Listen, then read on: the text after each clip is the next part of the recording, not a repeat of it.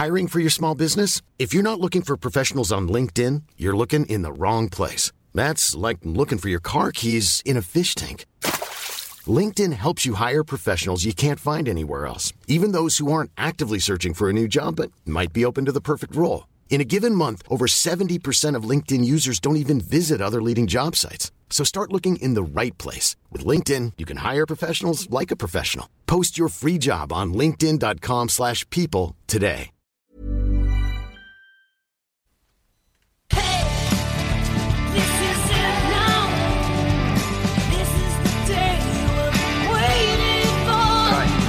Last Exit Andernach, der Podcast für die Leute von unterwegs.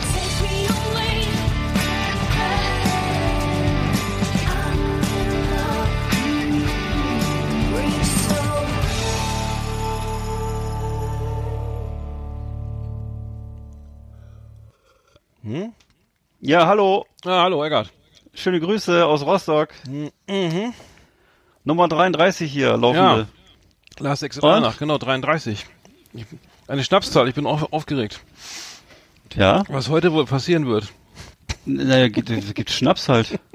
Und ist bei euch auch so schönes Wetter? Ja, hier ist ganz schön, ja. Ein bisschen bewölkt, aber... Ja. Aber der Sommer kann langsam mal kommen, ne? Also bis jetzt fast Juni, morgen, warte mal, Mittwoch, Donnerstag ist doch hier Herrentag. Ja. Nee, wie heißt das? Ja, bei uns heißt es Herrentag, ja. Bei euch heißt es Vatertag, ne? Vatertag, genau. Hm. Ja, genau. Genau. Ja. Schon mal den Bollerwagen dekorieren und den Geneva einladen, kaltstellen. Ja, mach ich. Und so. Bei mir steht der Bollerwagen aber im Wohnzimmer und, naja, ist halt, ich feiere halt alleine aus. Die Geneva-Flasche steht leer im Regal, im Altglas. Schon. Ich habe schon vorgefeiert. Nee, ich bin nicht so ein Anhänger. Bist du so ein Anhänger von der Saufkultur? Ich nicht so. Ich mach das ja gar nicht. Nee, das ist auch, glaube ich, auch eher altersabhängig, oder? Ich würde sagen, also, ich weiß nicht, oder wie ist das? Ich weiß nicht, woran es liegt. Also, ich habe das, glaube ich, früher fand ich das spannender so immer, aber das, wenn ich jetzt so sehe, dass die Leute da unterwegs sind, finde ich es eher besorgniserregend. Bei euch in Rostock gab es doch mal, vor 4-5 Jahren gab es doch mal irgendwie eine Stickerei, irgendwie, da, wer den schöneren Bollerwagen hat, und da ist einer dabei gestorben. Tatsächlich. Das war durch die Presse, ja. Das war anscheinend sehr wichtig, dass der jeweilige Wagen als schöner empfunden wird. Und ja. Wer das nicht sieht oder versteht, der kriegt ja gleich mal auf eine Mütze.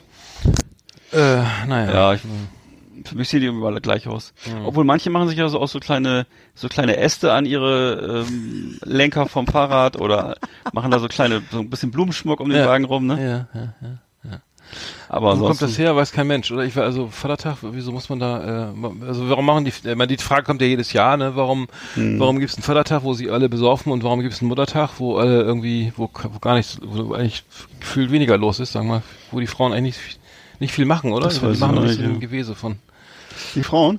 Nee, achso, Muttertag, Muttertag ist ja eher so, dass du dann eine schöne Flasche, schönes Fläschchen Tosca und Moncherie-Kasten und Aperol-Spritz vielleicht für die Damen noch mal und so, ne? Ja. Aber das hat sich ja alles so ein bisschen angeglichen, ne? Zum Beispiel auch, wie heißt es, Junggesellenabschied machen die Frauen ja mittlerweile genauso wie die Männer, ne? Ja, stimmt. Also bei uns mittlerweile auch immer die Fußgängerzone voll mit so Aperol-Spritz-Ladies, die mit Bauchladen und alle verkleidet. Mhm. Ich weiß nicht, wie das bei euch ist in Bremen, aber hier in Rostock ist sozusagen am Wochenende mal sind die Fußgängerzonen voll mit lustigen jungen Menschen in identischen T-Shirts oder Verkleidung. Ich kenne das von der Reeperbahn, da gibt es ja mittlerweile schon überall irgendwie Lokalverbot für solche Leute, die da Junggesellenabschied feiern, aber ich weiß nur, dass mittlerweile schon dass Junggesellenabschiede schon auf Almhütten gefeiert werden, in den Alpen irgendwie, das das ist ja eine Unart. Ja. Kann ich sagen, oder? Ich meine, also das Lustige ist, glaube ich, nur für die mitfeiern, oder? Für alle anderen ist das nervig. Ich kenne das sogar hier, ich weiß nicht, wie es bei euch ist, dass die hier in die baltischen Republiken fliegen und da irgendwie dann in weiß ich nicht, Lettland oder Litauen das irgendwie feiern und frag mich nicht. Also ist wahrscheinlich auch billiger da, ich weiß, keine Ahnung. Also, ja, stimmt, habe ich auch schon gehört. Ja, was sagst du denn zur Wahl? Die Wahl war ja hier in Bremen. In Bremen ist ja jetzt hier das erste Mal die CDU stärkste Partei. Ja, habe ich schon gehört. Das erste Mal seit 70 Jahren oder was? Ne? Über 70 Jahren, ja. Ja. Gut, dass Hans Koschnick das nicht mehr erleben muss, ne? Wollte ich gerade sagen. Die Hornbrille, die rotiert doch jetzt im Grab, oder nicht? Aber dass Henning Schärf das noch erleben muss, das finde ich auch bitter. Henning Schärf muss es noch erleben, ja, stimmt. Das hat er nicht verdient. Ich hoffe, er hat jetzt nicht irgendwie, weiß ich nicht, ist es nicht. Der lebt ja in seiner Seniorenwohngemeinschaft und fährt immer ganz Tag Fahrrad durch Bremen, ne? Mhm. Der kriegt bestimmt auch jetzt viel Beileid ausgesprochen von den Bremerinnen und Bremern, so, ne, ja.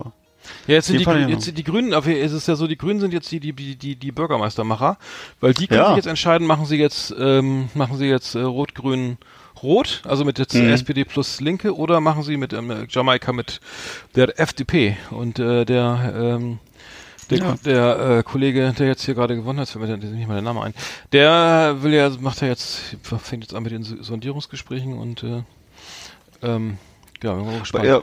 Also, ich weiß nicht, wie es bei euch war. Bei uns war ja parallel auch noch Kommunalwahlen und unter anderem auch Oberbürgermeisterwahl war hier in Rostock auch parallel noch. Also wir mussten drei Sachen wählen. Ja. Und jetzt gibt's am 16. Juni, glaube ich, ein Stechen zwischen Klaus Ruhe Matzen, das ist der ehemalige IHK-Chef hier, der hat so Werbung gemacht wie so eine Jugendkampagne mit einem eigenen Game und mit allen möglichen sozialen Medien hat er sozusagen gearbeitet und T-Shirts und allen möglichen Krempel.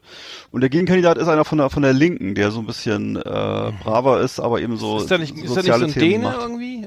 Genau, das ist der Klaus Ruhe Matzen, das ist der Däne und der hat halt mit bunten T-Shirts und wie gesagt Handy-Games und allen solchen Sachen gearbeitet und ganz viele Videos auf Facebook und dies und jenes und ja, der hat hier so ein Möbelhaus, der Wikinger-Möbel hat er hier und ach so, echt? Genau, und der ist angetreten gegen Steffen Bockhahn, das ist halt so der klassische Linke, von der Linken Senator hier in Rostock und naja, da wird es nochmal, obwohl eigentlich komischerweise wird da eine Stichwahl gemacht, obwohl der Matzen wohl doppelt so viel Stimmen hat wie der Bockhahn, keine Ahnung. Aber da gehört wohl irgendwie zum Ablauf dazu. Wer weiß. Also in Bremen ist der Carsten Meyer-Heder, der Spitzenkandidat der CDU, der jetzt Ambitionen hat aufs Bürgermeisteramt. Und der ist ja irgendwie auch Unternehmer, ne? Und der ist Unternehmer, hat irgendwie eine Softwarefirma oder so. Genau. Mit Hunderten von Angestellten und sehr erfolgreich, wie es scheint. Aber es ist ja wohl irgendwie gerade in oder schick, wie oder genau. Das hip, dass man das Unternehmer und Milliardäre, Millionäre oder auch Comedians irgendwie in solche Ämter ja, irgendwelche Leute, die nicht aus der Politik stammen, ne? Ja. Das habe ich auch das Gefühl, das scheint wohl, ich habe auch überlegt, hat das jetzt was mit Trump zu tun oder was ist das?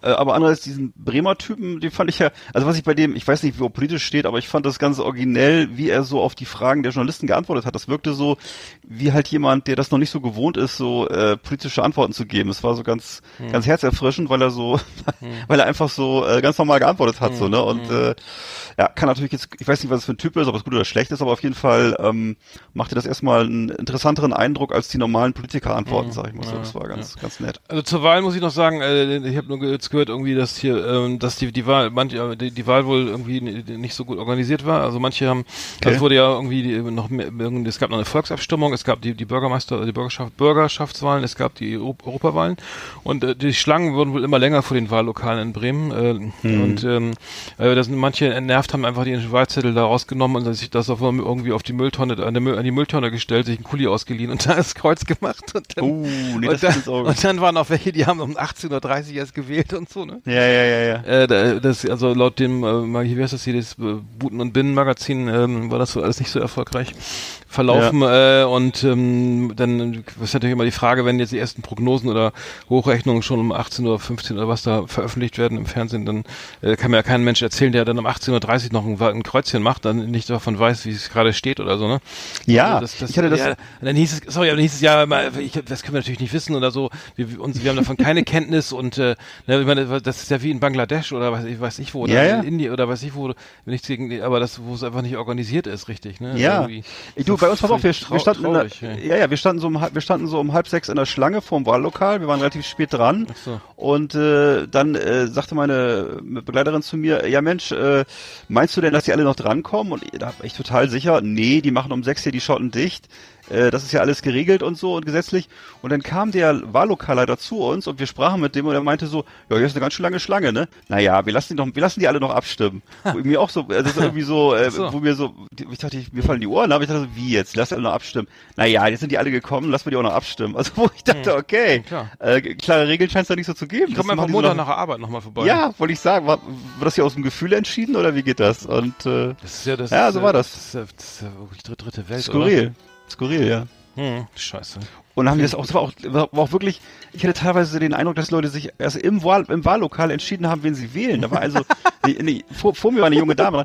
Man kennt das ja, das Gefühl, wenn du vor einer verschlossenen Reihe von Toilettentüren sitzt und das dauert teilweise, das Gefühl, das dauert ewig, ne? Mhm. Also da war eine, die war bestimmt 10 Minuten hinter ihrem Häuschen und keine Ahnung, was sie da gemacht hat. Sie hat jetzt ist vielleicht eingeschlafen oder so. Ja, wirklich. Also das war 10 Minuten. Skurril. Vielleicht in dem kleinen, ja, da war nur viel reingeschrieben, irgendwie so ein kleines. Ja, einen kleinen Kommabrief oder ich weiß nicht, ja, wahrscheinlich, ja. Ja, apropos, jetzt gab's ja die Diskussion um den Rizzo, um diesen YouTuber, der jede Menge Musikvideos veröffentlicht und alles auf YouTube macht, worauf er Bock hat und der jetzt so ein 45-minütiges oder 50-minütiges, weiß ich nicht, 55 Minuten, glaube ich. 45 Minuten Filmchen über die CDU, die Zerstörung der CDU gedreht hat und ich habe mir das hier auch angeguckt, nachdem das irgendwie andere 5 Millionen Menschen auch schon gemacht hatten. Und ja, mittlerweile sind es noch mehr, ne? Natürlich 10 oder 12. Ja, oder noch mehr, ne? Ja, habe ich auch schon gehört. Ja, hast du dir das angehört? Ich weiß es nicht. Nee, nur zum Teil. Ich habe vielleicht 5 Viertelstunde oder so. Ich fand es auch ganz schön anstrengend, muss ich sagen. Ich habe es durchgehalten. 12 Millionen Aufrufe jetzt mittlerweile. Ja, ja genau. Und netterweise nicht monetarisiert. Finde ich sehr gut. Das ist gut, ja. Weil sonst macht er das ja, glaube ich, schon so. Aber wie gesagt, der Typ ist unheimlich beliebt bei den jungen Leuten und so. Also ich weiß das und aus eigener Erfahrung hier, dass das auch so 10- bis 12-Jährige gut finden. Und den Typen kennen und die waren ganz verblüfft, dass ich den kenne. Aber ich kenne ihn halt nur aus dem Fernsehen so, ne? Und dann sorry, ganz kurz, aber es ging wirklich, jedes Medium hat über ihn berichtet, ne? Ja. Also Tagesthemen, genau. Tagesschau, heute Journal, heute Show, irgendwie es war überall drin. Ja. Also sorry. Ich kann ja mal kurz sagen, wie ich das empfunden habe, weil wir haben ja hier auch heiß drüber diskutiert und die Begeisterung ist ja, ich merke das ja, ist ja groß in den sozialen Medien und da wird ein bisschen so eine Front aufgebaut, jetzt auf der einen Seite die CDU, die darauf eben nicht so angemessen reagiert hat und auf der anderen Seite die Fraktion Böhmermann, soziale Medien etc. Ich muss mal sagen, ich fand es grundsätzlich natürlich gut, dass die sich jetzt mit Politik beschäftigen. Das ist natürlich klasse, dass sie endlich mal, oder aus meinem Gefühl, dass sie sich mit relevanten Themen beschäftigen und nicht nur mit irgendwelchen Musikfilmchen und irgendwelchen Bullshit, sondern das gefiel mir sehr gut. Nur wie das dann passiert ist, das war teilweise schon ganz schön naiv und teilweise auch nicht besonders smart, fand ich so. Also ich habe mir das ja angehört, wie gesagt, und das ist schon ganz schön anstrengend. Man kriegt da echt Kopfschmerzen, wenn man sich das länger als 10 Minuten anhört, ne, weil es auch so komisch, ja, erzähl. Aber wissenschaftlich, ne, mit Quellenbelegung. Ja, aber du kannst natürlich jedes Thema mit Quellen hinterlegen und das ist auch so ein Ding. Du kannst natürlich auch Flat Earth Theorie und Inside Jobs kannst du alles mit Fußnoten belegen. Das ist so eine Pseudo-Geschichte, ne? Und ja klar, ja gut, das ist schon der Fall. Also wenn man überlegt, was er sonst so macht auf seinem Kanal, das hat das mit Politik ja überhaupt nichts zu tun, ne? Ja. Das ist irgendwie ziemlich fernab von Politik. Nee. Und ich finde auch ein bisschen, was mir immer nicht so gefällt, ist dieser populistische Gestus zu sagen, die CDU hat Schuld daran, dass dies und dies und dies und dies passiert. Nee, Alter, das ist nicht die CDU, das ist einfach die Mehrheit der Gesellschaft hat ja die CDU gewählt und hat ja solche Zustände gewählt. Es ist ja nicht so, dass wir alle zu Hause sitzen und in unser Kissen weinen und die CDU macht, was sie will, sondern es gibt offensichtlich eine Mehrheit, die das so will. Sonst wäre es ja nicht so, also glaube ich jedenfalls. Und das wäre mit Demokratie, also jeder kann ja wählen, was er will. Aber das ist jetzt nicht die Schuld von Familie Merkel oder so, dass es in Deutschland so zugeht, wie es zugeht. Ne? Das ist so ein bisschen so ein populistischer Ansatz, der mich so ein bisschen nervt, muss ich sagen. Aber bisschen naiv, aber gut gemeint. So. Ja, ich fand eigentlich faszinierend an der ganzen Diskussion und der ganzen Geschichte, dass die dem nichts entgegensetzen können. Ne? Also dass die sagen, im Medial nichts haben, also im Medial einfach so schlecht aufgestellt sind und dass wie heißt dieser Amthor Philipp Amthor hier, unser Mecklenburger hier. den würde ich mir garantiert nicht angucken. Irgendwie. Ach, das ist Mecklenburger auch noch. Ja, ja, natürlich. Ach so, ja, der Traum aller Großmütter. Aber gut, selbst das könnte man machen. Ne? Man könnte das Gefühl, die wissen überhaupt nicht, was da los ist irgendwie. Genau. Und dann da müssen wir dringend mal nacharbeiten, glaube ich. Und jetzt kam ja die Diskussion von AKK, dass sie sagt, ja, also es müssen Spielregeln geben, vor Wahlen wieder berichtet wird oder so. Und das ist natürlich irgendwie auch nochmal irgendwie Öl ins Feuer, weil das wird natürlich nicht klappen. Ne?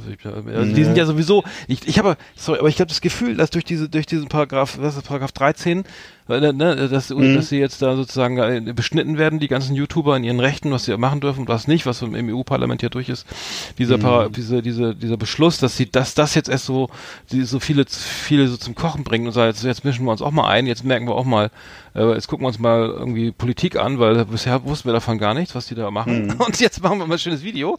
Und das Beschissene war ja einfach auch der Titel, die Zerstörung der CDU, mit 12 Millionen Aufrufen, ey. Und dann die Reichweite, wenn du mal guckst, was in der Podiumsdiskussion mit den Spitzenvertretern der Parteien im Fernsehen, was vielleicht 5 Millionen oder sowas maximal an Zuschauern. Das heißt, du hast das mal eben locker das 2,5-fache von dem oder das 3-fache wahrscheinlich am Ende der Woche. Und das macht dir natürlich echt Angst, ne? weil die Reichweite, der Einfluss irgendwie extrem hoch ist. Ne? Und was er da äußert, ist halt zum Teil ganz gut. Also er mischt halt alles. Der mischt halt einfach, du kriegst Kopfschmerzen, wenn du es guckst, weil er mischt halt Klimawandel mit amerikanischen Atomraketen, mit Drohnenflügen, mit CDU, macht Propaganda und also es ist ein dermaßener Cocktail aus irgendwelchen Zutaten, die teilweise Bullshit-Zutaten sind, teilweise reale Zutaten sind, was so Klimawandel angeht und so. Du merkst halt, er war auch ziemlich viel auf YouTube unterwegs in seinem Leben und hat sich ziemlich viele Sachen angeguckt. Und er hat nicht wirklich einen Filter im Kopf, dass die Guten ins Köpfchen, die Schlechten ins Kröpfchen, dafür reicht leider noch nicht. Und das ist auch okay, solange man über Musik redet, aber vielleicht, ich weiß es nicht. Ja, es ist diese Diskrepanz. Ich finde, er ist ja kein Journalist, ne? Er ist ja ein YouTuber, der ist auch nicht gebunden an irgendwelche, sagen wir mal, an irgendwelche Dinge, die eine Tageszeitung oder so einhalten muss. Das heißt, er kann da eigentlich machen, was er will, ne? Er könnte auch irgendwie einen CDU-Wähler sagen, ey, ich finde die CDU ist spitze irgendwie, die beste Partei der Welt, ne? Machen auch ein YouTube-Video und sind auch, so kann ja jeder, so, das heißt, er ist ja nicht, sozusagen nicht gebunden, er hat versucht, wissenschaftlich zu arbeiten. So, klar, er hatte sich wahrscheinlich noch nicht so lange mit Politik beschäftigt, auch aufgrund seines Alters oder aufgrund dessen, was er vorher gemacht hat, ist natürlich, und das wird natürlich dann, wenn man das so sieht, denkt man ja, um Gottes Willen, was hat der für eine Reichweite, wer guckt das, wer diskutiert darüber, so, ne, und warum reicht es nicht, wenn ich irgendwie im ZDF, wenn ich im Fernsehen bin, wenn ich im Spiegel, wenn ich bei Spiegel, Süddeutsche, FAZ oder, ne, sonst wo, meine Interviews mache oder meine Statements abgebe, ne, warum ist da jetzt so einer, der kommt da aus dem, sagen wir mal, für viele ja für AKK vielleicht aus dem Nichts, ne, und sagt gleich, wie es lang geht. Das ist natürlich auch echt wenn jemand da nicht genau hinguckt irgendwie und jetzt so sowas passiert, das gab es ja vorher, glaube ich, auch noch nicht, dass ein Video in der Art so viel Reichweite generiert hat. Das ist schon eine interessante Diskussion. Ich bin mal gespannt, wie die darauf reagieren jetzt, ob sie vielleicht diesen Amtor jetzt auch einen schönen Kanal, da am CDU-Kanal geben. Ja, das ist genau das Ding. Also was du gerade sagtest, ich finde den Gedanken von der AKK gar nicht mal so falsch, weil ich bin jetzt kein Fan von der oder was, aber ich stelle halt fest, klar, wenn jetzt sich plötzlich, wer ist jetzt gerade der größte Showmaster, Klaas Häufer-Umlauf hinstellt und sagt, es ist ein Riesenmist, was die CDU macht oder es ist ganz toll, was die AfD macht oder so. Ehrlich gesagt, halte ich das auch nicht für angemessen. So, und ich weiß, die Begeisterung für die sozialen Medien ist groß in Deutschland und alle sagen, so toll, YouTube und ach, klasse. Ja, klar. Aber ist auch schön, dass der junge Mann sich mit Politik beschäftigt, bloß alles zu seiner Zeit und ja, es ist... Also so unbegrenzt kann ich dem nicht zustimmen. Das ist man muss halt gucken. Das sind alles neue Sachen, das sind neue Medien, sind neue Sachen und so. Muss man sich halt überlegen, was man damit macht, ne? Aber jetzt erstmal, ich würde es weder verbieten, noch würde ich sagen, das ist großartig, sondern man muss mal gucken, was daraus wie man damit umgeht. Ja, die CDU hat ihren eigenen Kanal, CDU TV, ne, einen YouTube-Kanal. Man kann, glaube ich, einstellen, ob man die Abonnentenzahlen sichtbar macht oder nicht. Sie haben es nicht sichtbar hier, also man kann nicht sehen, wie viele Abonnenten der Kanal hat. Und die Videos laufen so, jetzt gibt's ja gerade einen TV-Spot, der hat 803.000, aber die meisten Videos sind irre viele Videos, irgendwie 1700 1759 Videos, also ziemlich viel. Und aber haben alle irgendwie nur so um die 1000, 1500, 2000. Ja. Naja, die alten Videos ein bisschen mehr. Ja, bloß. Also das ja, aber nicht sexy. Ja. Nee, natürlich nicht. Aber das ist ja klar, dass das nicht sexy ist. Nur stell dir vor, jetzt die CDU heuert jetzt Mario Barth an oder ich weiß nicht, irgendeinen coolen YouTuber und lässt sich von dem irgendwie eine halbe Stunde eine Talkshow machen oder so. Ist das wirklich angemessen? Ich weiß es nicht. Das ist schwierig. So, ja.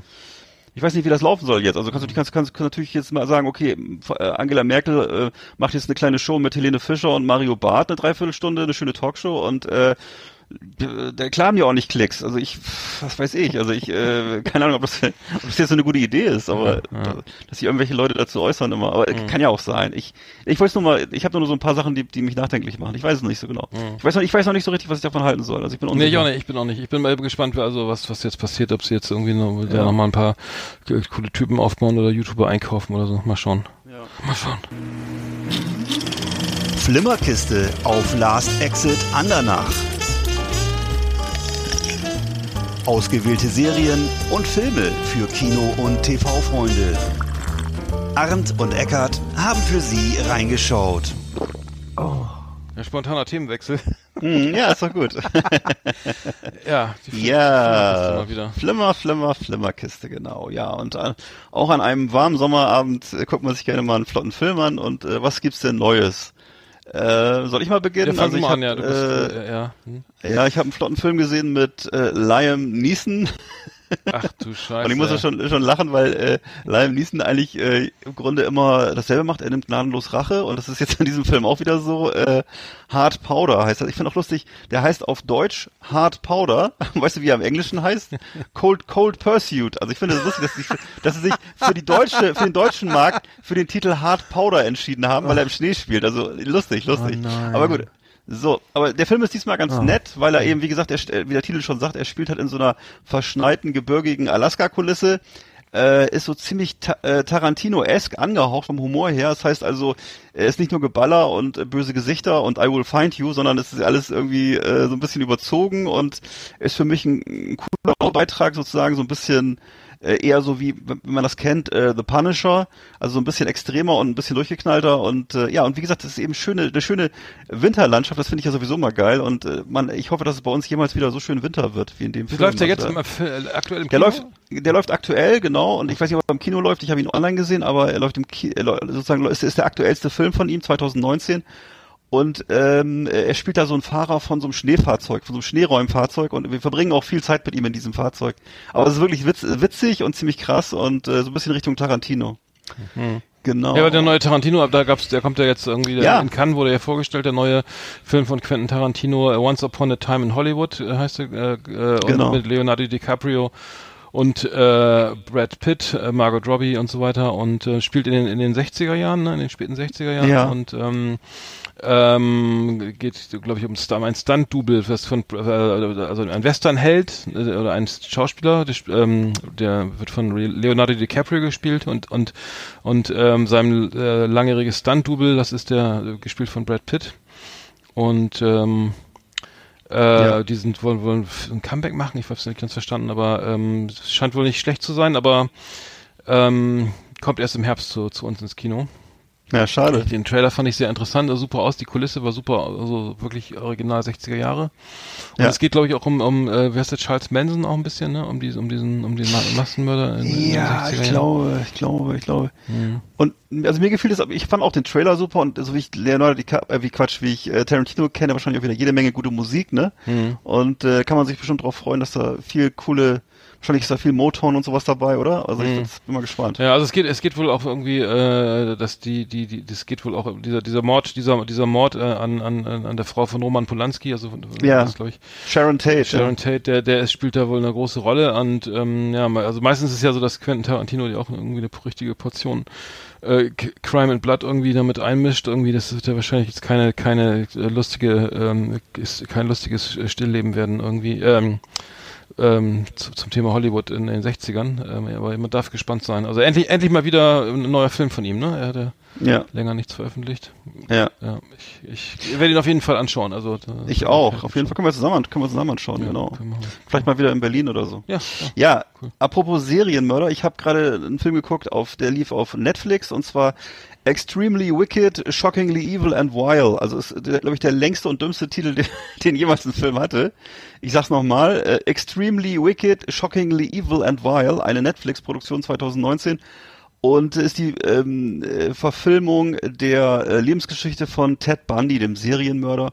Und diese Filme sind ja eine sichere Bank, die laufen ja seit vielen, vielen Jahren in Legion und erreichen eben ein riesiges Publikum. Es gibt also oft die Leute, die gucken sich am liebsten Serienmörderfilme an.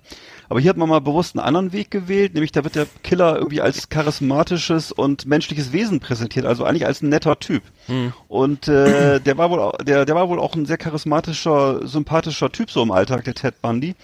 Und das ist sozusagen aber jetzt nicht so komödiantisch, wie man das von Dexter kennt zum Beispiel, sondern ich würde sagen wahrscheinlich realistisch. Und der Film macht das eben deutlich, warum der Ted Bundy sich so lange verstecken konnte, so lange unentdeckt blieb, weil er eben sehr sympathisch wirkte, empathisch wirkte, und Gewalt kommt in dem Film so gut wie gar nicht vor und ist auch gar nicht notwendig, sondern man begleitet halt sozusagen das Privatleben von Ted Bundy und wie seine Frau immer wieder auf ihn reinfällt und ihm alles glaubt und er halt ein richtiger Schambolzen war, ne? Und ist sehr spannend, sehr smart.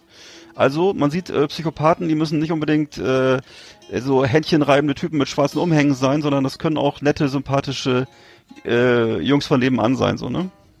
Fand ich auch sehr interessant. Aus welchem Jahr ist der jetzt? Oder ist aktuell jetzt, aus diesem Jahr, und läuft jetzt aktuell auf Netflix, genau. Sollte man sich mal angucken. Also ich fand's gut. Mit Zac Efron in der Hauptrolle. Ist ja auch so ein charmanter Typ, ne? Und der spielt hier den Psychopathen halt. Also ist wirklich gut. Mhm. Also ich habe ja auf Netflix gesehen, den Film über den Osho, ne? Erzähl mal. Und das hatte ich ja letztes Mal auch schon angerissen. Irgendwie, ich hätte jetzt die ersten beiden Episoden mal geguckt. Das ist eine Dokumentation. Und also das ist wirklich großartig, was damals so los war irgendwie. Der Bhagwan ist ja sozusagen also Wild Wild Country heißt die Serie, läuft auf Netflix aktuell und hat insgesamt sechs Episoden. Und es geht darum, dass sozusagen da dokumentarisch auch aufgearbeitet wird, was da los war, ne? Also es geht eigentlich darum, dass der Osho, also der Bhagwan sozusagen, in Indien angefangen hat, irgendwie mit seiner Jünger um sich zu scharen, und diese ganze Community immer größer wurde. Und dann irgendwie, die hatten sie Probleme an Indien halt, irgendwie da genügend Platz, also sie hatten nicht genügend Platz für ihre ganzen Mitglieder oder wie Sektenmitglieder halt, ne? Und dann haben sie dann beschlossen, also die Sekretärin Ma Anand Sheela, die hat den ganzen Ashram, also die ganze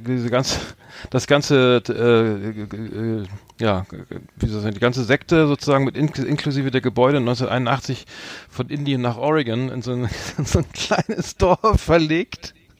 Und das war wohl dann wohl auch der glaube so, ich habe es noch nicht zu Ende geguckt, aber es ist dann wohl auch der Tod, weil das passte nicht so ganz. Das ist ja auch so ein, also Oregon ist ja, weiß man ja, ist ja irgendwie der Staat zwischen Kalifornien und Washington State.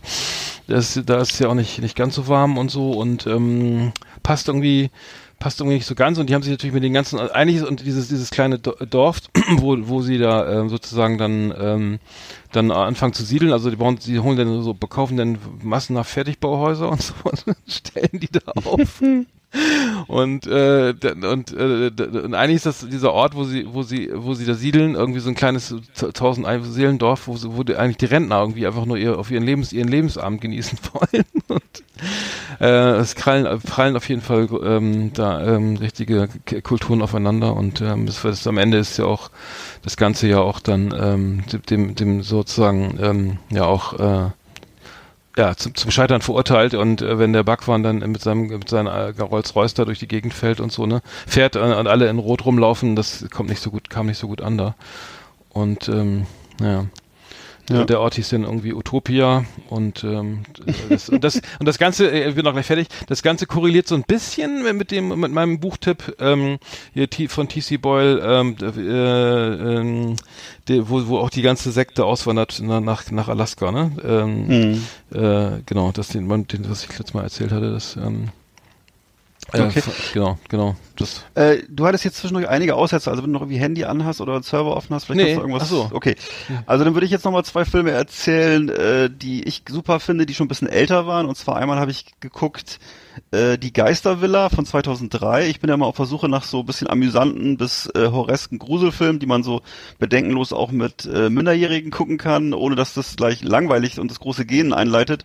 Oder man eben andererseits so das Sorge um das Seelenheil der Kinder haben muss, sondern hier bin ich auf was gestoßen, was richtig Spaß macht. Die Geistervilla heißt der Film und ist mit Eddie Murphy umgesetzt aus dem Jahr 2003 und wirklich eine schöne, charmante Mischung so. Er spielt so den Familienvater von einer Maklerfamilie und die geraten halt in so ein gotisches Schloss, in so einen gotischen Landsitz, wo sie sich dann halt bewähren müssen und das ist alles ganz schön, wenn man solche Filme mag, ausstaffiert, wie eben so Filme aus den 60er Jahren, reichlich ausstaffierte Kulissen, tolle Charaktere, also da gibt's eben so einen bedrohlichen Butler, es gibt ein skurriles Dienstmädchen, es gibt einen durchgeknallten Schlossherrn und so sprechende Gespensterkugeln und alles mögliche und das hat mir also sehr gut gefallen und ja, Eddie Murphy kann man auch nichts vorwerfen. Er macht ja das, was er eben immer macht und das hat mir sehr gut gefallen. Das ist also die Geistervilla von 2003. Ist eine Disney-Produktion gewesen und dementsprechend auch harmlos und guckbar, auch mit jüngeren Menschen so. Mhm. Dann möchte ich einen Film noch kurz anschneiden aus dem Jahr 1988. Ich glaube, ich habe auch schon mal über den schon mal kurz gesprochen. Das ist für mich der ultimative deutsche Bankraubfilm und das Beste, was Dominik Graf so in seiner Karriere gemacht hat, nämlich Die Katze. Die Katze von 1988 mit Gudrun Landgräbe als so einer abgründigen Bitch, megalomanischen Frau, die Götz George beherrscht. Götz George ist sozusagen der Kopf der Bande, die da diesen Bankraub steuert. Er macht das Ganze so von seinem Hotelzimmer aus, per Fernbedienung alles und ist halt schwerstens... Per Fernbedienung? Was heißt per Fernbedienung? Ja, also er steuert den Bankraub mit Kameras, also mit damals noch, gab es ja keine Handys, sondern damals eben noch mit Funk und so und wie gesagt 1988, ne? Und das Ganze spielt halt auch in so einer Art, es ist so eine typische 80er Jahre Fußgängerzone, die nur aus Waschbeton und Betonplatten besteht und irgendwelchen Betonbauten und also fand ich super, mir gefällt sowas sehr gut. Und die ausführenden Täter, also die da sozusagen die Proleten, die da so ihren Kopf hinhalten müssen, sind Heinz Hönig und Ralf Richter, so als Kamikaze-Bankräuber, die da unten alles ausführen müssen. Und ja, also für mich ein absolutes Meisterwerk, der Film aus den 80ern. Und damals halt, wie gesagt, man dachte, da kommt jetzt eine große Karriere von Dominik Graf, aber es war eben doch schon einer der Höhepunkte, die er so gedreht hat. Toller Film. Das ist aber nicht der Film, den wir gesehen haben. Wie hieß der nochmal? Mit Raimund Harmstorf oder den... mit Raimund Harmstorf. Raimund Harmstorf, sorry, genau. Blutiger Freitag. Genau, den fand ich auch sehr gut. Ja, der war klasse. Mhm. Ja, der war ja noch aus dem Anfang der 70er, glaube ich, aber... Katze ist halt von 88 und ja, da muss man schon mal gesehen haben. Okay, prima. Ja, super. Jo, gibt's auf DVD. Liebe Videofreunde, vielen Dank für Ihre Aufmerksamkeit. Gibt's auf DVD, ne? Ja. Alles gut. Also, ja. Und VHS.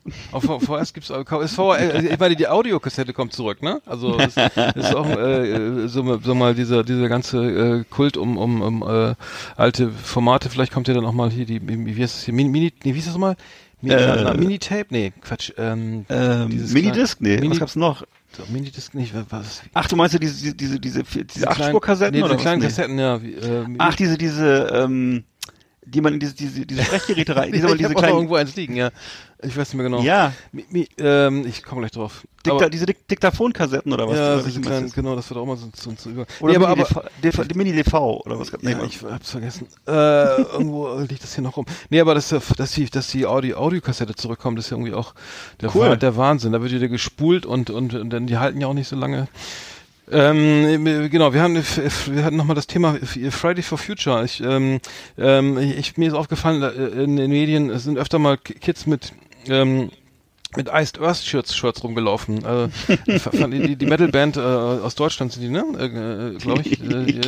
Ich habe die nie so richtig verfolgt, aber Iced Earth, also das ist natürlich vielleicht, also Iced Earth haben natürlich auch, also das ist eine deutsche Band und die haben machen also normalen Power Metal, würde ich fast sagen, ne? Also vielleicht sind schon ewig lange dabei und auf jeden Fall haben die Kinder jetzt diese Shirts an von Iced Earth, weil das passt ja gut zu den Forderungen hier, dass der Klimawandel hier aufgehalten wird und so weiter und so habe ich es verstanden. Vielleicht gibt es auch ein Comeback jetzt von der Band, ich weiß es nicht. Sind übrigens amerikanisch, sorry. Ja. Aber mit Thrash und Power Metal lag ich nicht ganz so falsch und ja, und vor allem, die haben sich auch mit ihrem Titel ein bisschen vertan eigentlich, weil eigentlich sagt man doch, es wird heiß, also weil Iced Earth heißt ja eigentlich, dass die Erde gefriert. Ja. Aber ich weiß konnotiert. Ja, vielleicht oder so. Aber ich weiß auch, dass zum Beispiel Peter Maffay auch in den 80ern einen großen Umweltschutz-Hit hatte, der hieß Eiszeit. Ich weiß nicht, ob du den Song noch, kennst du den noch? Also Eiszeit, wenn die Meere untergehen. Das ist ja dieses Roland Emmerich-Szenario, ja. Oder? Das ist ja aber auch überholt irgendwie, oder? Also damals hatten wir noch, ich hatte so auch immer diese Fantasie, dass dann die ganze Erde gefriert und irgendwann die Mammuts hier wieder rumlaufen und vom World Trade Center, dass da damals noch standen und nur noch so die Antennen rausgucken vielleicht oder so. Genau, jeden Tag Schneeschaufeln. Und wir haben alle so, und du und ich, wir haben dann so Felle umgebunden und müssen mit so einer Axt durchs Land ziehen, so auf. Ist ja nicht eingetreten. Nee, noch nicht. Nee, das kann natürlich sein. Aber wie auch immer. Genau, dann wenn wir schon über Metal reden, dann KISS gehen auf Abschied, gehen mal wieder auf Abschiedstour. Das zweite, mindestens das zweite Mal, würde ich sagen. Naja, gut. Genau. End of the Road, the final tour ever. Also, wow, da sind ja schon Final und Final ever, Tour ever. Das sind ja schon, klingt wirklich nach Abschied. Aber muss man mal sehen. Vielleicht ist in 5 Jahren dann wieder das große Comeback. Aber ausverkauft ist eben schon wieder alles, glaube ich. Ja, ich glaube auch. Also irgendwann wird es ihnen langweilig zu Hause werden, ne? Und es ist halt so, dass sie seit vielen Jahren eben nicht mehr in Originalbesetzung touren und auch jetzt nicht in Originalbesetzung auflaufen. Also es gab eben die große Hoffnung, dass sie jetzt zu ihrer Abschiedstournee und auch jetzt eben in Deutschland nochmal mit Ace Frehley an dem Gitarristen. Ace Frehley, der ist komplett raus, ne? Ja, der ist komplett raus und nicht mehr zu kennen. Genau, und Schlagzeuger Peter Criss auch seit vielen Jahren schon raus.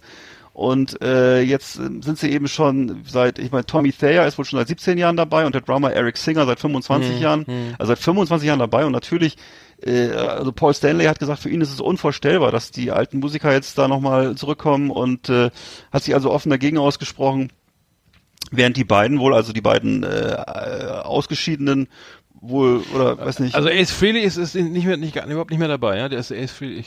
Sind offensichtlich beide nicht mehr dabei, Ace Frehley und Peter Criss. Und das ist klar, aber Ace Frehley hätte ich jetzt, weil ich also nur noch Gene Simmons sozusagen dann. Gene Simmons und Paul Stanley, ne? Ja, genau. Paul Stanley, der Sänger, Gene Simmons mit der langen Zunge, ne?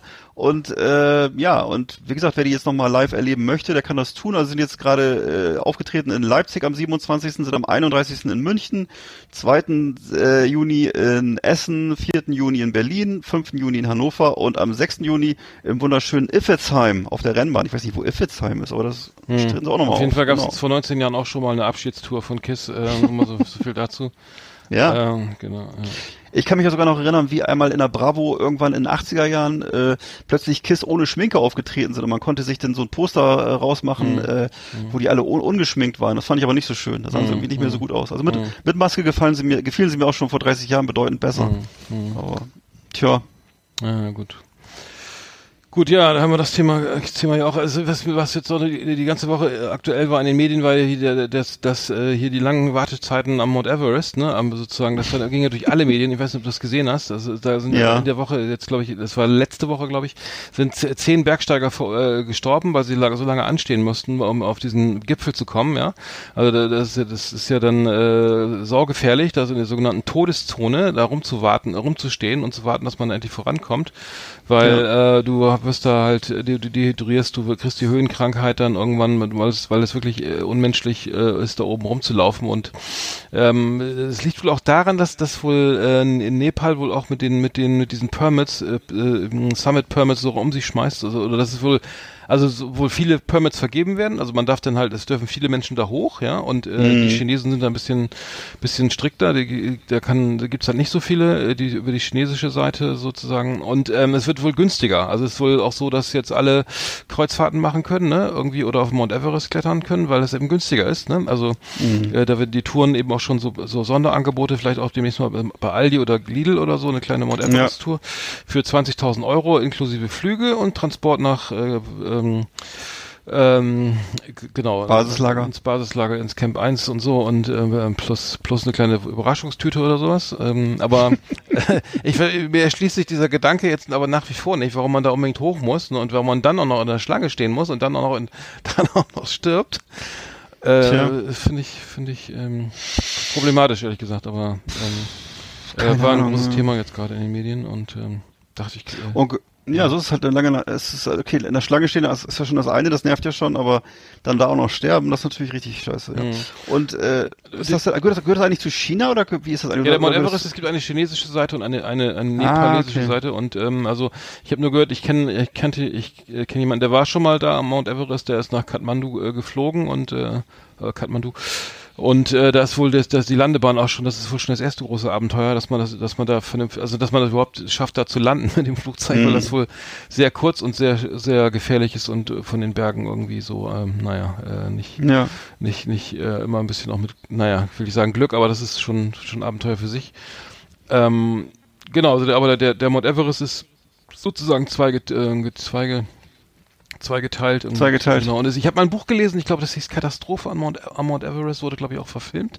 Und da wurde dann beschrieben, dass da einfach auch so junge Leute oder Leute einfach so mal sagen, ich habe jetzt Urlaub, gerade mal 6 Wochen, ich gehe mal auf den Mount Everest und nehmen dann noch ihr Filofax mit oder irgendwelche Iridium-Telefone und erst rufen dann noch oder schreiben noch Artikel auf ihrem Laptop und schleppen dann den Laptop nach oben. Weil sie dann Reiseberichte irgendwo veröffentlichen wollen, und dann ist halt echt ein bisschen gefährlich, ne? Tja. Aber ist vielleicht kein Reisetipp, sag ich mal. Also auch überlaufen wie Venedig mittlerweile und auch nicht mehr so schön. Also nee, man kann ja auch viel schöner zum Beispiel mit der Seilbahn auf die Zugspitze fahren oder so, kann da oben schön Weißbier trinken. Also ist für mich die attraktivere Lösung jedenfalls. Und die CSU macht da, glaube ich, auch mal einmal im Jahr ihre Tagung und so, ne? Und ja. Ach so. Und da trifft man auch jede Menge Japaner und so, also da ist was los. Ja, also auf jeden Fall ist das ja eh nur noch, die Saison ist ja jetzt auch vorbei. April, Mai ist, glaube ich, nur die einzige Zeit, wo man überhaupt da oben rauf kann, weil es da gerade geht vom Wetter her, aber naja. Ja. Gut, haben wir das auch mal auch erledigt. Gut, aber bei uns ist ja Sommer und wir haben auch hier... Ja. Schöne Tipps jetzt mal wieder, ne? Mir knurrt der Magen. Ja.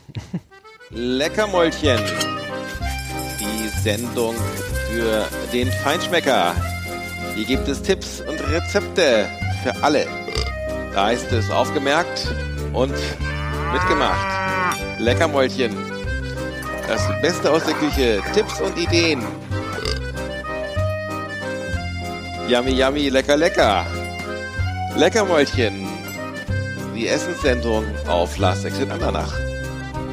So, jetzt mal alle schön weghören. Leckermäulchen haben wir letztes Mal auch gehabt, ne? Also das ist eine beliebte Rubrik gerade bei uns. Ja, der Sommer naht, ne? Also, und man sitzt mehr draußen. Es gibt, was macht man draußen? Was isst man? Was trinkt man? Wir haben ja ein bisschen was vorbereitet. Genau, was man sozusagen im Sommer so auf der Terrasse zu sich nehmen kann. Also was jetzt nicht klar ist, Sauerkraut mit Bratwürstchen oder so nahe kommt, sondern hast du so ein paar Ideen oder was ist? Ja, ich habe ein paar. Wir haben das aufgeteilt, ne? Ja. Genau, wir machen das vielleicht mal abwechselnd. Ich habe eine Idee, und zwar meine Sachen sind eher so aus dem Bereich Convenience. Also ich habe jetzt eher Sachen aus dem Supermarkt und genau. Und zwar gibt es jetzt die Limited Edition von Chio Chips mit den Kultstars Bud Spencer und Terence Hill. Hab ich gesehen. Nicht weiterreden. Und zwar Bud Spencer ist Barbecue und Terence Hill ist Hühnchen. Kann das sein? Fast. Noch cooler. Weißt du, was Bud Spencer ist? Bud Spencer ist Baked Beans, also mit Bohnenspeckgeschmack, wie sich's gehört. Genau. Und Terence Hill ist Spicy Chicken, genau. Aber fast. Und also richtig zwei deftige Geschmacksrichtungen. Ab Juni 2019 jetzt im Handel, sieht man im Nettomarkt bei Edeka und sonst wo. Bei Netto gesehen, ne? Mhm. Und ja, kann ich, ja, also mein erster Tipp. Der beiden, ja. Es gibt auch einen Bud Spencer, ja, super cool. Es gibt auch einen Bud Spencer Bud auch, ne? Es gibt auch irgendwie auch so ein, noch eine Straße oder eine Brücke irgendwie, ja, ja. Ach ja, richtig, stimmt. Das Bud Spencer, ich glaube, ja. Ja, sehr gut. Und das ist dann, das kann man auf der Terrasse schön irgendwie. Klar. Das ist ein schöner, leichter Sommersnack. Es ist genau wie Grillen, nur geht ein bisschen schneller. Ja, sehr gut. Ja, ich bin ja bei das Gegenteil, immer der Kontrapunkt nicht, aber das Gegenteil, der andere Pol der Ernährungstipps irgendwie. Ich kann nur empfehlen, also ist auch nicht gesund, aber leicht zu machen, und zwar Aioli, ne? Also es ist ja wirklich ihr habt diese spanische Mayonnaise. Also das ist wirklich das einfachste der Welt, schmeckt super geil. Man nehme eine Knoblauchzehe, ein rohes Ei, das Ei darf nicht aus dem Kühlschrank kommen, sollte ein bisschen warm sein. Das Ganze in ein längliches Gefäß, und dann nehme man am besten ein Speiseöl, und ich rekommendiere Sonnenblumenöl, weil es sehr gut geeignet ist, um Aioli anzurichten. Und zwar nimmst du den Pürierstab und tunkst den da so rein und lässt das Öl so ganz langsam auf das Öl so im ganz dünnen Strahl in dieses Gefäß laufen, und machst dabei auf deine volle Pulle deinen Pürierstab an, hast die Knoblauchzehe und das Ei schon drinne, und dann geht's los, dann noch ein bisschen Salz, also es sollte dann möglichst binden, also steif werden oder fest werden, und dann kann man es noch ein bisschen verfeinern mit Piment d'Espelette, das sind so gemahlene Chilis, oder überhaupt mit Chili, weiß ich, man könnte vielleicht sogar Cayennepfeffer nehmen und ein bisschen Salz natürlich. Super lecker, super einfach, super günstig. Ein großes Hallo auf jeder Terrasse im Sommer. Mhm. Dazu natürlich Baguette, ein Glas Weißwein und vielleicht noch irgendwie ein paar Schnitzel oder so. Lecker. Aber es ist wirklich einfach. Es ist wirklich PBR leicht. Es ist mein Tipp für den Sommer, genau. Noch leichter ist jetzt mein Frühstückstipp, und zwar Dr. Oetker Vitalis Müsli Typ Eiskaffee. Ne, weil Sommerzeit ist ja Eiskaffeezeit.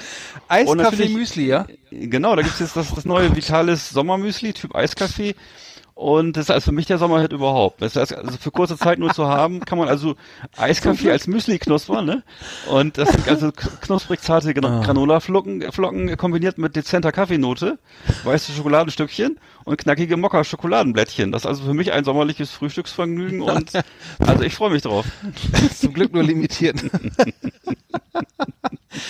Ja, also, ja, nicht schlecht. Vielleicht probierst du mal einen Löffel. Aber warum denn nicht? Warum nicht? Also, alles ist erlaubt hier bei uns. Also für uns. Das hatte mit Kochen nicht viel zu tun, aber mit Milch anrühren, ne? Oder? Na, natürlich.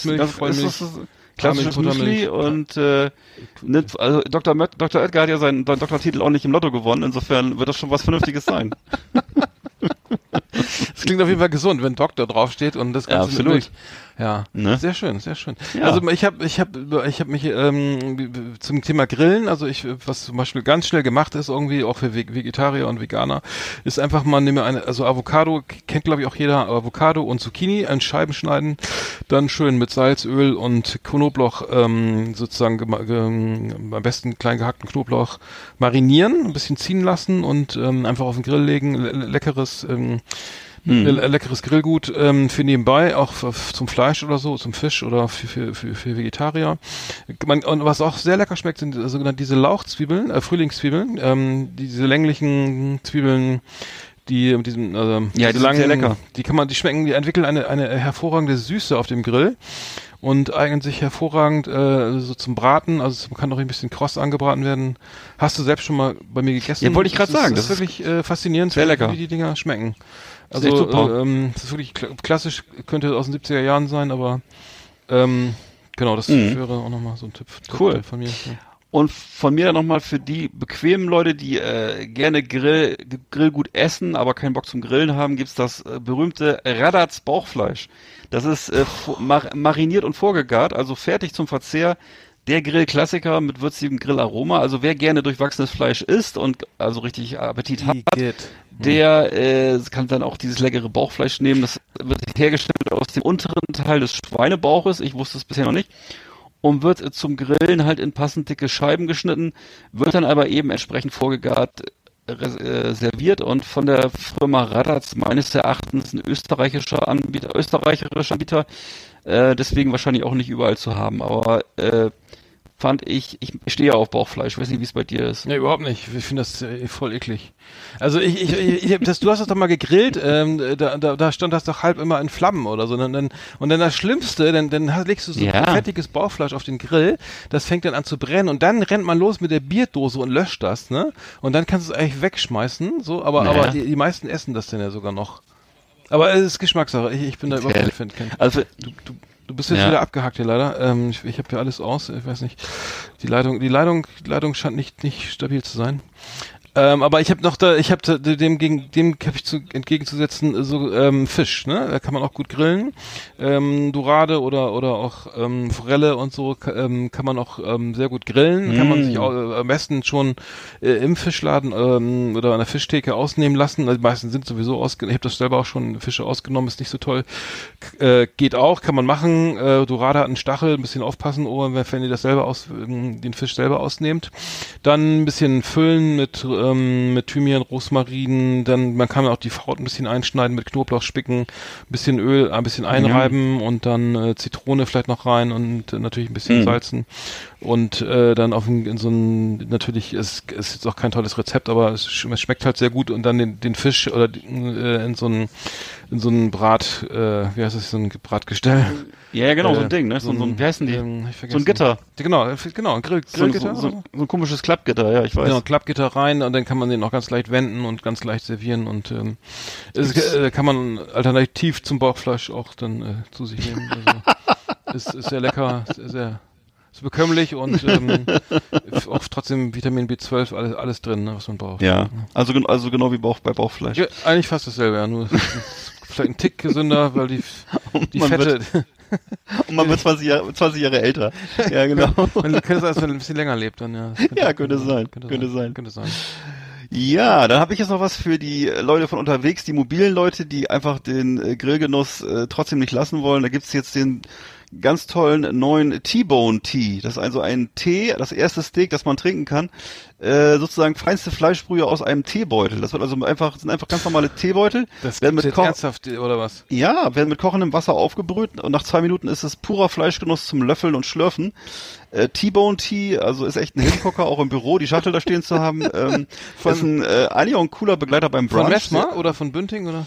Das habe ich hier nicht stehen. Ich glaube, es ist eine Eigenmarke. Und also witzige Geschichte, gerade beim Barbecue, schön vorweg ein T-Bone Tea, eben hoch aromatisch, ist im Grunde pures Fleischflavor. Mhm. Und wer mittags eben wenig Zeit zum Lunch hat, der kann sich eben so ein paar Tassen T-Bone Tea antun, hat dann einen wohlschmeckenden, flüssigen Mittagstisch. Also es ist eben, ja, wie Teebeutel, ganz normal, T-Bone Tea. Mhm. Ja, verstehe. Das läuft in echt eine komische Richtung hier. Aber gut, ich war in Italien, war ich in Florenz und da habe ich beim Schlachter auch solche diese ultra dicken Steaks gesehen, ne? Also, oder das ist auch diese Filet-Steaks oder was? Ich weiß nicht genau, was das ist. Mit extrem viel Knochen und die dann auch so 10 Zentimeter dick gefühlt geschnitten sind und die man dann so auf den Grill packt. Mhm. Es sieht sehr, sehr lecker aus irgendwie. Soll man auch stark anbraten irgendwie, wie ein Steak und dann halt irgendwie bei mittlerer Hitze irgendwie so gar ziehen lassen. Aber ich habe noch eine kleine wieder leicht 70er Jahre anmutende Spießer Gemüsebeilage. Und zwar Fenchel, ne, eignet sich auch hervorragend zum Fisch. Ne? Fenchelsäckchen, Fenchel klein schneiden, ein bisschen mit Thymian und ein bisschen Orangensaft sozusagen in einem Aluminiumsäckchen oder so einen kleinen, ne? Also kann man sich hier zusammenformen. Dann auf den Grill, also auch schön heiß, wobei vielleicht gibt es eine Alternative zu diesem Aluminium, weil das soll nicht gesund sein. Okay. Vielleicht kann man es auch einfach in so einem kleinen, gibt es vielleicht so kleine Förmchen, ich weiß es nicht, aus Metall. Und das eben auf dem Grill mit Garen, also Fenchel braucht ein bisschen länger. Und das dann auch zur Dorade oder zur Forelle servieren. Passt sehr gut und also auch gesund und mach ich gern. Also ich finde es nicht aufwendig und es ist schnell gemacht und ein großes Hallo und Auf der Terrasse und dazu natürlich einen schönen, leichten Weißwein. Mhm. Oder den kann ich rekommendieren. Ich finde auch, ganz kurz, was auch toll ist, kennst du diese Karaffen, die jetzt innen sind, die man so auf den Tisch stellt und so zum Zwickeln? Ja. So Gläser, große Gläser, 4, 5, 8 Liter, 12 Liter, zu oben zum Befüllen, unten ist so ein kleiner Hahn. Und am bestenfalls noch so ein kleines Gestell, dass man da so ein Glas direkt unterstellen kann.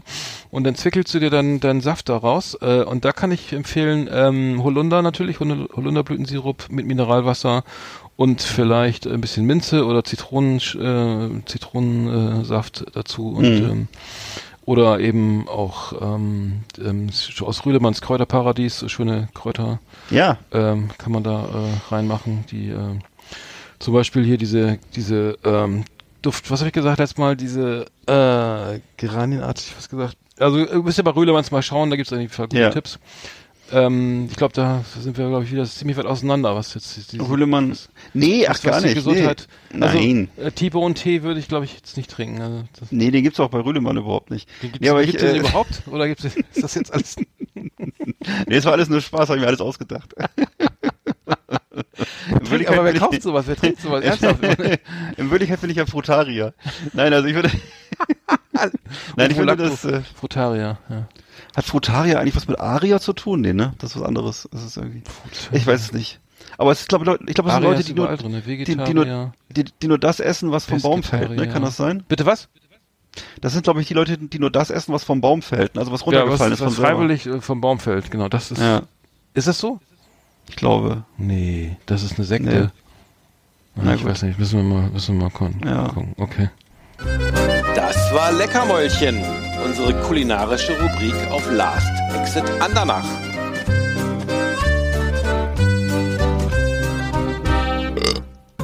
Sag mal, ich hab mal eine kleine religiöse Frage. Grüß euch, Leute. Hier ist der Giorgio aus dem Tropikal. Was geht ab? Wie ist dabei? Ich bin ein Riesenfan von den Jungs von Lost Exit Andernach. Der Shit ist komplett crazy. Da lade ich mir alles runter.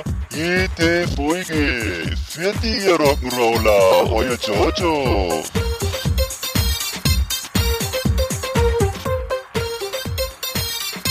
Ja, der Giorgio hört auch Lost Exit Andernach. Ja, Entschuldigung, dass ich gerade dem Giorgio so in die Parade gefahren bin. Ja.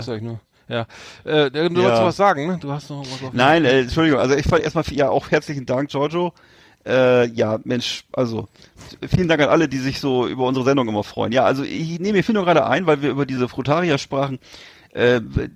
Auch eine religiöse Frage, die du mir vielleicht beantworten kannst. Was passiert, wenn man als Buddhist auf eine Ameise tritt? Ist das dann, ist das blöd oder ist das okay? Für die Ameise schon, weil für die Buddhisten weiß ich jetzt nicht. Ach so. Oder ist es gar nicht Buddhismus? Nee, ist glaube ich eine andere. Also das kommt absichtlich oder wie? Nein, also aus Versehen. Ja, das ist Karma, das passiert dann halt, ne? Also wenn du dann okay. Ich kann das nicht beurteilen, das ist ja, es gibt ja da kein Gut und naja. Nee, ja, ich weiß sagen, ja. Also es ist nicht so dieses Schema, was dieses christliche Schema Gut und Böse, das gibt's ist ja, da ja das, anders, ne? Nee, das ist nicht, nee, oder? Mit Himmel und Hölle und ja, genau. Feuer und Welt, nee, das nicht. Nee, das ist ja, ist anders, das ist genau. Ja, ist ja anders, ja, das ist ja. Nee, ich hätte vor kurzem gar nicht so viel geredet oder so, da wird auch gar nicht so viel aufgeschrieben, aber das ist ist auch vielleicht besser so, ja. Vielleicht ist auch die bessere Lösung. Ja, aber ich weiß, dass ich habe vor kurzem eine Sendung gesehen über den Ganges. Das ist wohl der mittlerweile schmutzigste Fluss der Welt in Indien. Mhm. Und da wird halt, also abgesehen davon, dass da sämtliche Fäkalien von vielen Millionen Menschen eingeleitet werden, baden da drin ja auch immer die Gläubigen. Das gibt also, das sind aber nicht die Buddhisten, das ist wieder was anderes. Was sind die in Indien? Warte mal, Hinduisten, das sind nicht Hinduisten, genau. Die baden da also alle drin und die Verstorbenen werden auch da sozusagen in den Ganges verbracht. Und es ist wohl so, dass die von der indischen Regierung jetzt planen, ist kein Scherz, jetzt fleischfressende Schildkröten da auszusetzen, um den Ganges ein bisschen sauber zu halten. Also fand ich auch eine verzweifelte Lösung. Aber wie gesagt, ist im Augenblick wohl der schmutzigste Fluss der Welt. Und, aber heilig, ne? Also der heiligste. Aber heilig, Fluss genau. Ist der heiligste auch gleichzeitig noch, ja, genau. Und die baden da halt alle drin rituell, ne? Und, also ich glaube, als Europäer ist das vielleicht soll man das wohl mit Vorsicht genießen, vielleicht. Ich weiß nicht, ob das wirklich gut geht, wenn man da. Dann lieber ans Bad Spencer, Freibad. In Schwäbisch Gmünd ist das übrigens. Ne? Okay, alles klar.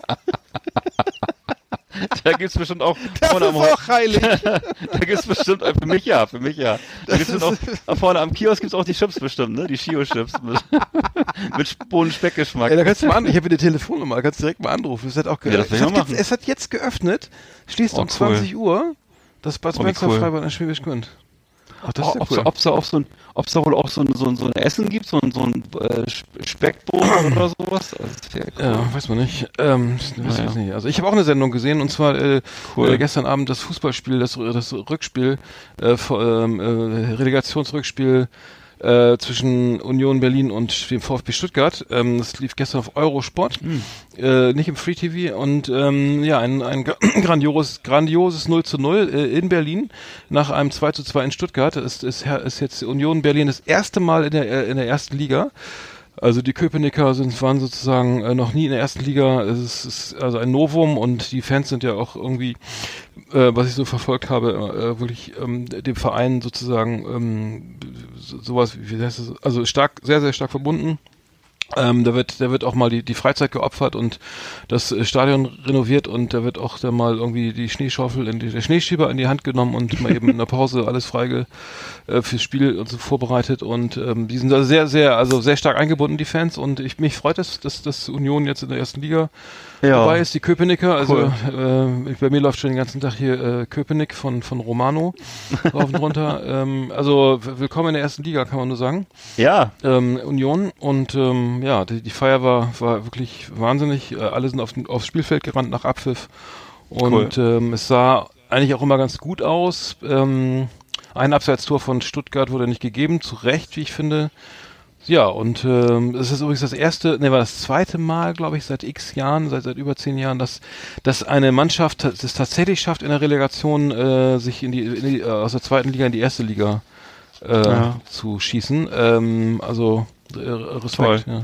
Fand ich gut. Also. Toll. Echt ein cooler Club. Ja, genau. Das werden wir dann beobachten, wie es dann aussieht. Wie es dann sportlich läuft. In der ersten Liga. Genau, ich hab noch einen schönen Musiktipp und zwar es gibt ein neues Album von Flying Lotus. Das ist habe ich früher oft gehört, das ist ein Produzent aus den USA, aus Kalifornien. Der macht so eine Mischung aus New Jazz, Elektronik, Soul, alles so Next Level Shit, so eine neue Platte Flying Lotus.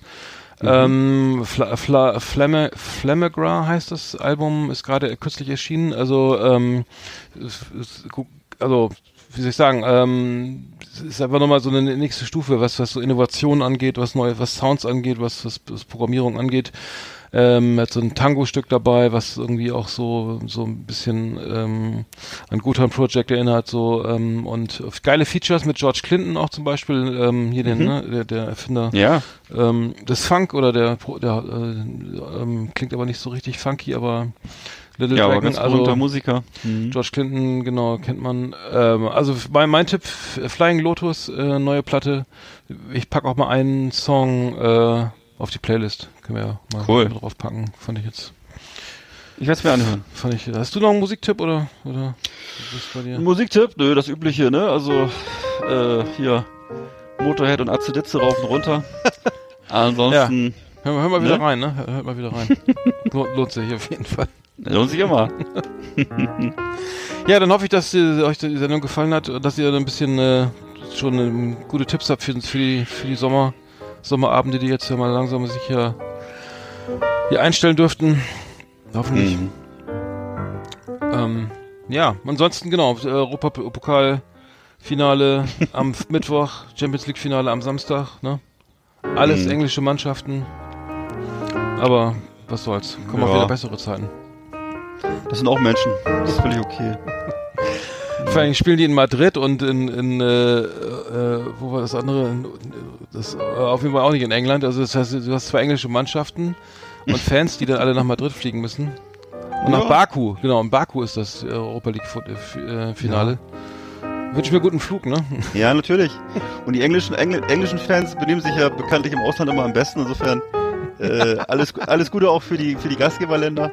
Und schon mal ein Vorgeschmack auf die nächste EM, ne? Ja, alles gut, alles gut. Naja, und bei der nächsten, haben die Engländer eigentlich auch jetzt gewählt? Ja, ne? Die müssen auch jetzt EU gewählt haben. Ja, die haben aber den Farage alle gewählt. Ich glaube 38%. Ach, richtig, ja, richtig, Mensch. Farage, ja. Ach du lieber Gott, ey. Oh Gott. Ich zieh das Thema zurück, Entschuldigung. Wir sind eben Ende der Sendung jetzt. Okay. Das Outro lief schon, aber machen wir nächstes Mal weiter. Dann schöne Woche euch und danke fürs Zuhören erstmal wieder. Ne? Genau, heute ist nicht alle Tage, wir kommen wieder, keine Frage. In dem Sinne, macht's gut. Tschüss.